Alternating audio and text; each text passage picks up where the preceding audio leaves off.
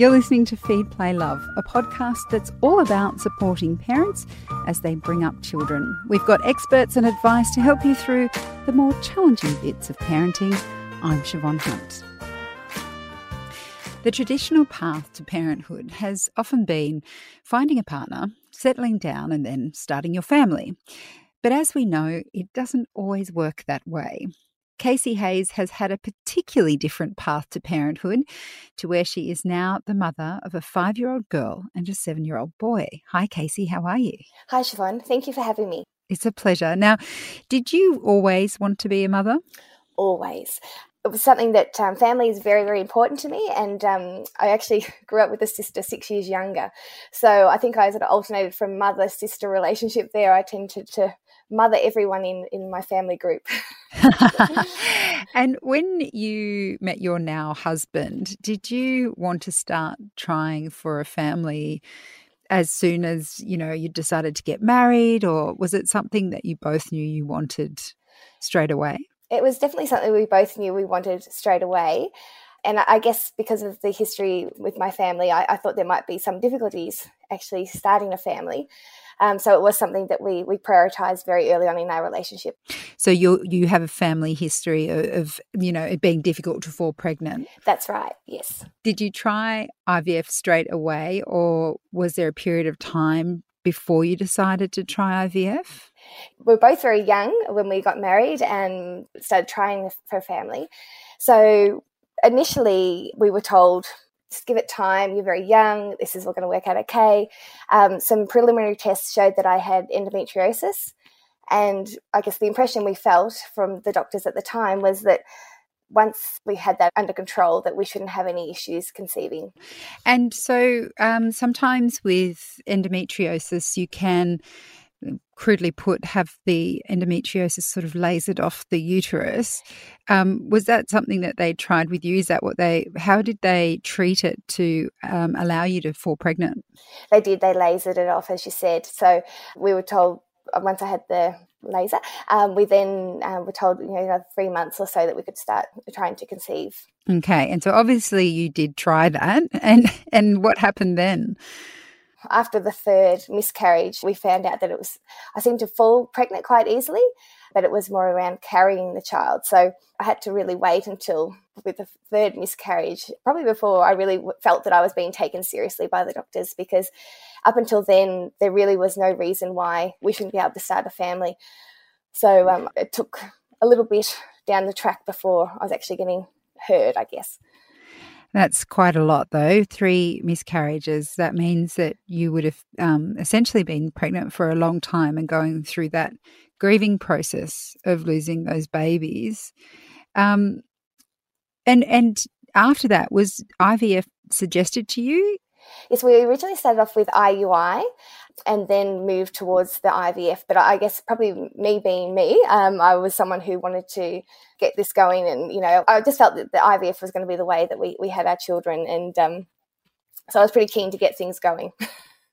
and how would IV, IVF have um, made it more likely that you could carry the, the pregnancy to term, given that you were falling pregnant reasonably easily? Uh, I don't know a lot about IVF, but I did think that it was more if you couldn't actually fall pregnant.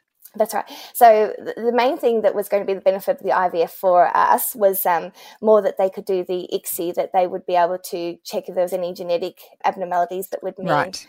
So that was one theory that was was discussed that maybe it was um, a chromosomal genetic issue that was causing a problem. At least with the IVF, they could then see the embryos grow to day five before reimplanting them as well. So just that little bit more control, I guess. Sometimes people go through many rounds of IVF. What was your experience?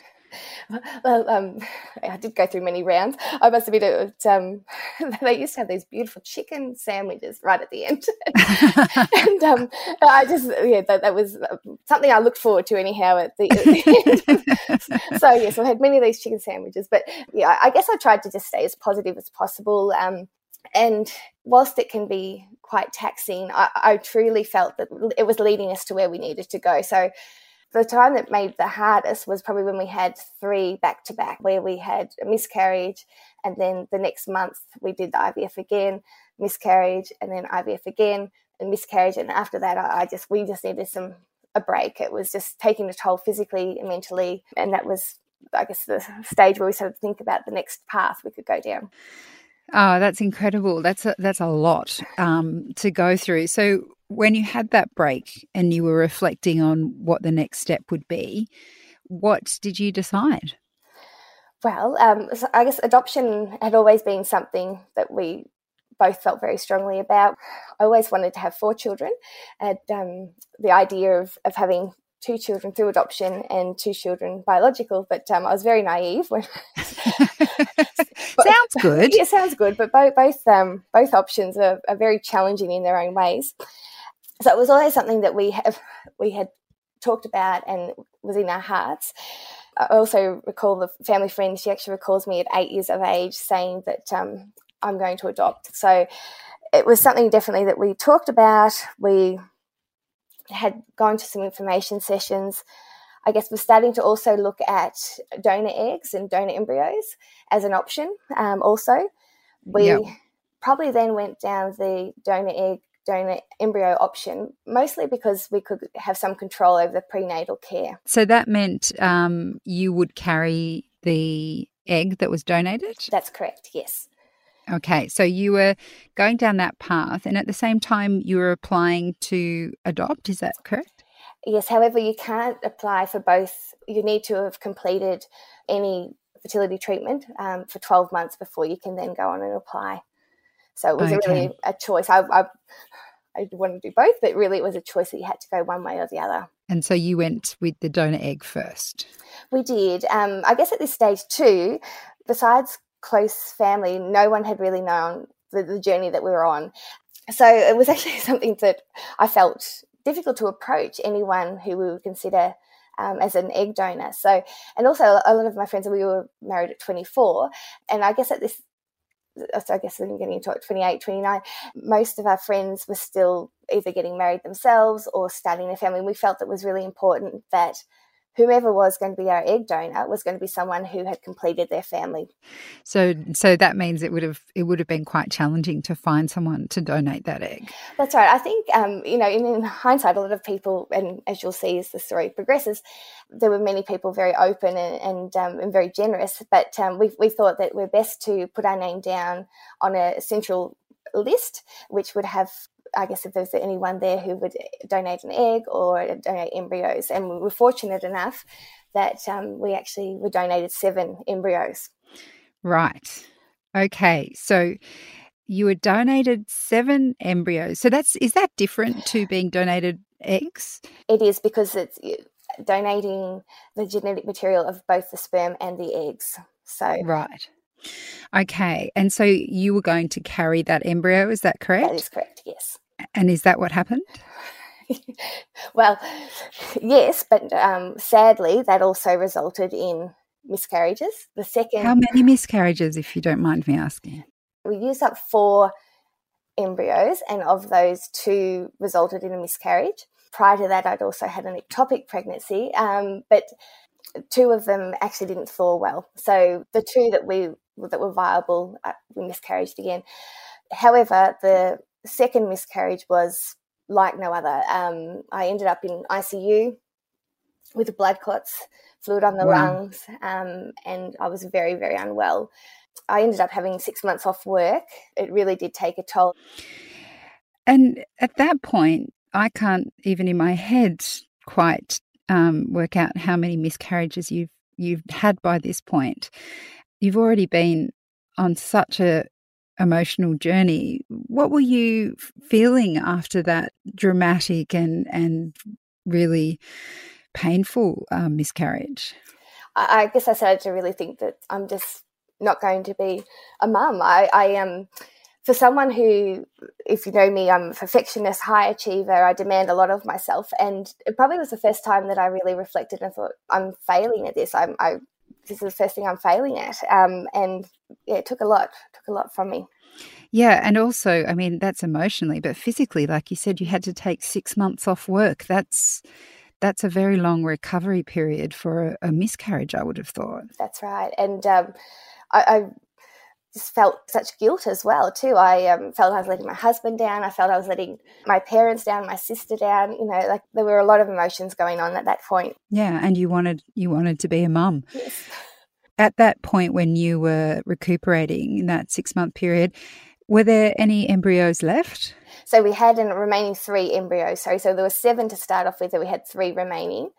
Right. Um, and so I guess at that point they were put in the too hard basket because the couple that donated the embryos to us, we were just so grateful, but we wanted to give. We, we knew that we weren't going to use them. So we um, wanted to be able to gift them back to the couple who originally donated them so that they could then be used by another couple. But I, I was clearly told that we either need to use them ourselves or be discarded. Which is a terrible choice to make, considering what you'd already been through. It wasn't like you were being fickle about the remaining three. You physically couldn't carry them. That's exactly right. And those three little embryos caused me lots of stress, I must admit, because it was such a gift. I just saw it as such a gift and I just could not discard them. So we put that in the too hard basket for the time being. And I, I guess we, we then explored permanent care. So, how do you remember how old you were at this point? You say you got married at 24, was that right? That's right, yes. So by this point, how old were you? Um, I was 30 at this point. Six years. Yes. That is a tough road for six years. So you said you had to wait a year after any fertility treatment. So you had another six months after you had the six months off work, yes. I imagine, and then you were able to apply for permanent care. Is that right? Yeah. So we had originally looked at permanent care, which um, we were really hopeful of a, a sibling group because I guess both of us had grown up with siblings. And I just feel that sibling relationship is like no other. You know, it's um, a very unique and very special relationship. So, you know, we, we had a hearts full of, of, love. We wanted to to give multiple children a home. So we had originally looked at permanent care, but when we were going through the process, which is a long process itself, we were advised by a, a social worker to also apply for adoption, to do the dual applicants application. Okay, so permanent care and adoption, um, are they different because permanent care, you're still working to get the child back to the birth family or? So that there is um, slight differences. The permanent care, children who are placed um, through the Child Protection Services, unlike adoption, it's not a voluntary placement. Permanent care is is different to foster care, in which the foster care the aim is to reunite um, with with birth family. Okay. Whereas permanent care, the child is in your care until age 18. Right. Okay. So you applied, and, and what's adoption then? So adoption is, is really just a voluntary placement of a child. Um, and gotcha. as you can imagine, it's probably the least common form of, um, of placement. Yeah. Yeah, so you mentioned that it's a very long process to go through either permanent care or adoption, yes. it already feels like you and your husband had climbed mountains to have a family. Mm-hmm. Were you aware of what the process would be like to have a child placed with you? I knew as soon as we were going down this path, I wanted to speak to anyone and anyone, everyone and anyone who would talk to me about adoption, permanent care. I wanted to talk to carers. I wanted to talk to adoptees. I wanted to talk to um, people who'd have foster care placements to learn as much as I could because I knew that it was likely the child would come with a trauma history and wanting to be able to be best prepared. Having said that, the training actually does provide you with a lot of information on how you can, I guess, the differences in raising a child um, with difficult backgrounds. But um, yeah, nothing quite prepares you, I guess, until you have that child in your arms and um, in your parenting them. So you were eventually matched with your eldest, who's a, a, little boy who's seven years old now. What was it like when you were matched with your son? How old was he when he was placed with you? Well, that's one of my favourite memories. So we had gone through the process, I guess, once again, we had travelled around the state to try and get all the forms and information sessions done, complete as quickly as possible. But it still took nine months, and that was actually quite quick compared to to most cases. Um, so we'd been waiting on the list, and we were told that we'd probably be waiting for for some time. So we actually um, thought, okay, we'll plan a holiday, and um, and then a lot of people now probably needed one by that point. yes. Um, but yeah, it, uh, it's funny how a number of people say this when you plan a holiday, that's when you get the call. And the call is just, oh, like, so we, we got a call um, to say that we'd been chosen by my son's birth mother. Um, there were three couples that she was considering. And so you know, that then started the longest month of my life. Seriously, it was the longest because it's really hard because I, I didn't know the other couples that had been selected as well, but I just thought, oh my goodness, like I'm sure they've got so much to offer as well. And, and yeah, and we actually waited by the end of the month. I thought, oh my God, we haven't been picked, but I got a phone call from our social worker at work and she, she told us that we'd been picked. And, um, I was just blown away. I think the productivity at work definitely went down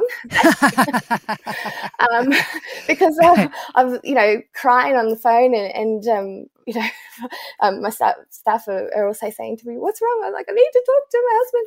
Um, anyway, so, so then that then started a whirlwind, which is a very exciting time in that so we were placed and i actually felt mm. this, these other couples so much that i wrote them a letter i, I just thought I really hope that they're successful in their endeavours as well. But so then we we had three days between the phone call to when we were mm. meeting our son.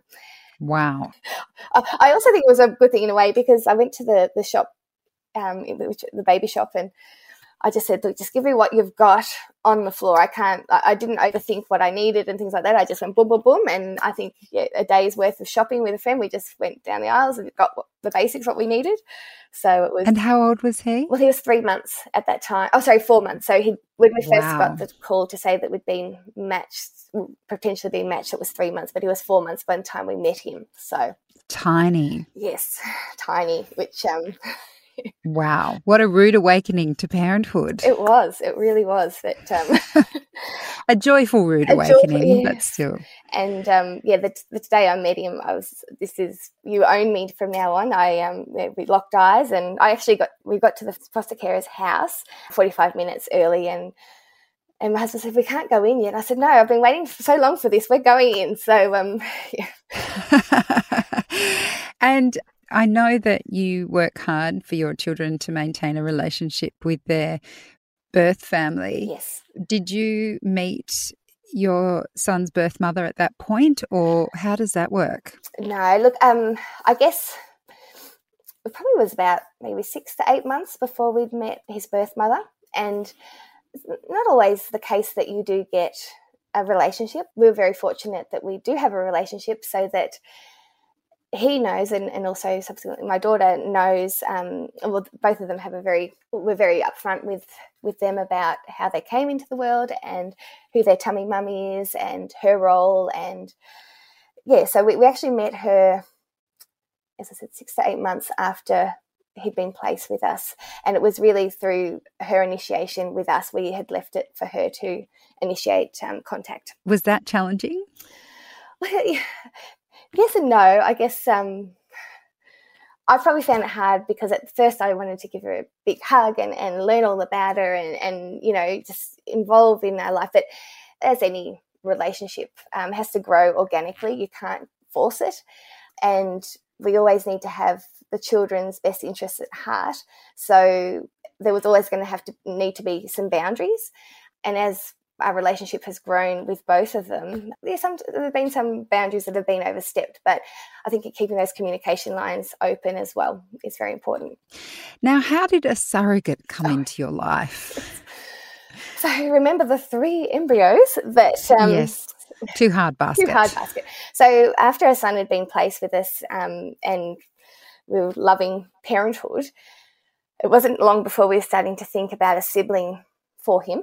Um, once again, mm. for those reasons I mentioned earlier, that we we both felt very strongly about having a, a sibling. We also thought that given he was adopted as well, that it would be, and this is something I gathered from uh, what I learned speaking to many other adult adoptees, is having someone else who has the same background as you is very important. So mm. um, we had surrounded ourselves and made a bit of a community of friends who were um, actually there were a few adoptions around his birth, um, so we've connected with them and maintained a relationship. But so we're, we're back on the how do we go about getting him a sibling? and um, yes. we were told in no uncertain terms that really the chances of a second adoption are very rare. Often, birth parents, when they're looking at couples' profiles, they often prefer the child to go to a childless couple. And a lot of people knew of our journey at that stage. And I was telling one friend actually over coffee about the embryos. I'm not quite sure what to do with them. And and she came back to us and she said, "Look, I'd love to be your surrogate." Um, wow, which is a phenomenal, generous, like yeah, blew us away really, because we would be the first couple in Australia to have a child through surrogacy. was non biologically related to us. It was a, a lot of red tape, a lot of red tape to get through. What happened once you got through all the red tape? So once we got through the red tape, the first embryo that was transferred was a positive pregnancy. We were all very thrilled. Sadly, um, our surrogate miscarried.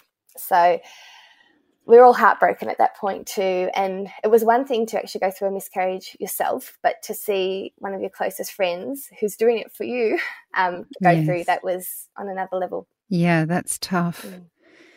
And so at that point, did you make a decision about the remaining two embryos? Well, we did. And I guess um, from the beginning, we've been very upfront about where we were, I guess how far we were prepared to go in terms of um, we weren't going to do this at, at all costs. Whenever the surrogate or her husband or kids, for whatever reason, said stop, that was going to be the end point. So it was entirely up to her as to whether we we go on. Um, and she, she wanted to go on. So we did a second transfer, and that one was, it just didn't fall well. So that was discarded. Then the third transfer, that also resulted in a, a, a positive pregnancy as well. But it didn't end well, did it? No, sadly, it didn't. And at that point, we we decided, okay, this is the end kind of thing. But at that time, we'd also actually had two other incredible couples come forward with us saying that if this one doesn't work, we'll donate egg and another family would donate sperm. So we were even preparing for actually going ahead with further embryos because I guess at that point too we decided that even though it had become clearer as time went on that it was more about carrying, like for me, for carrying the embryos, uh, sorry, carrying the, the pregnancy, that really, yeah, so I, I, guess we, we could have actually used our own genetic material at that point, but um, had opted not to and, and rather went down the, the, the road of having these gorgeous families um, help us to, to get to the next point. And and this was you kept going on this front as well because you believed that it was unlikely and you'd been told that it was unlikely that you'd be able to adopt a second child. That's Is that right. correct? Correct. Yes, correct. And I guess at that the point when we were going to go through for the next creating more embryos, that was at the point where we all said, no, this is enough. Um, we've, yeah, we'll call it quits here. And it was, it was hard. That was actually a really hard thing to actually say enough was enough. Mm. But I truly, truly believe that each of the the three couples that they really willed for our daughter to come. So they really had a big part in in her arrival. I feel. So tell us about your daughter. You were matched with her when she was 15 months old. That's right. Yes. That's uh, that is a huge difference from being matched with a 4-month-old baby. That's right. Yes. How different was the experience adopting your daughter?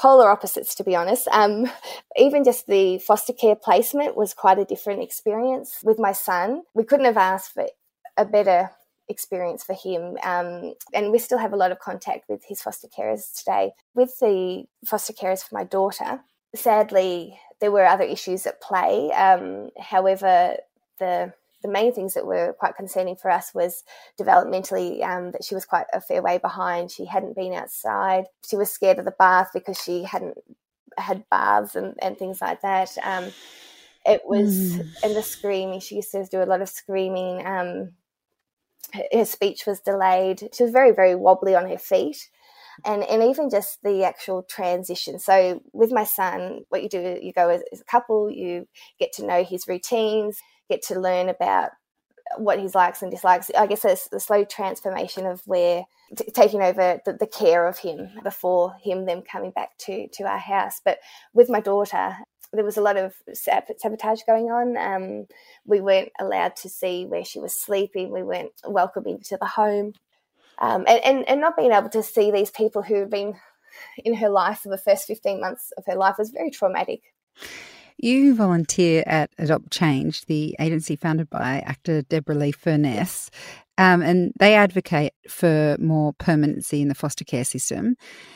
So, can you explain to us why that's important, particularly reflecting on your experience? Adopt Change advocate for all children to grow up in a, a safe, nurturing, and stable environment. I think very much where it's it's quite evident that the child there won't be any reunification with birth family, that um, the child needs to go to a forever home, somewhere where they can grow up with a loving family around them. They can grow up in a, a, community where, you know, they can go through school together and things like that. Because I had met one person who had moved 70 times by the age of 18 and yeah, How many times? 70 times. So 70, mm, not 17. 70. 70, yes. Well, Casey, it, you emailed me and said you had an interesting journey to parenthood, and my goodness, that is true. Um, now, your children, as I mentioned earlier, are now five and seven, and it sounds like you've very much settled into family life.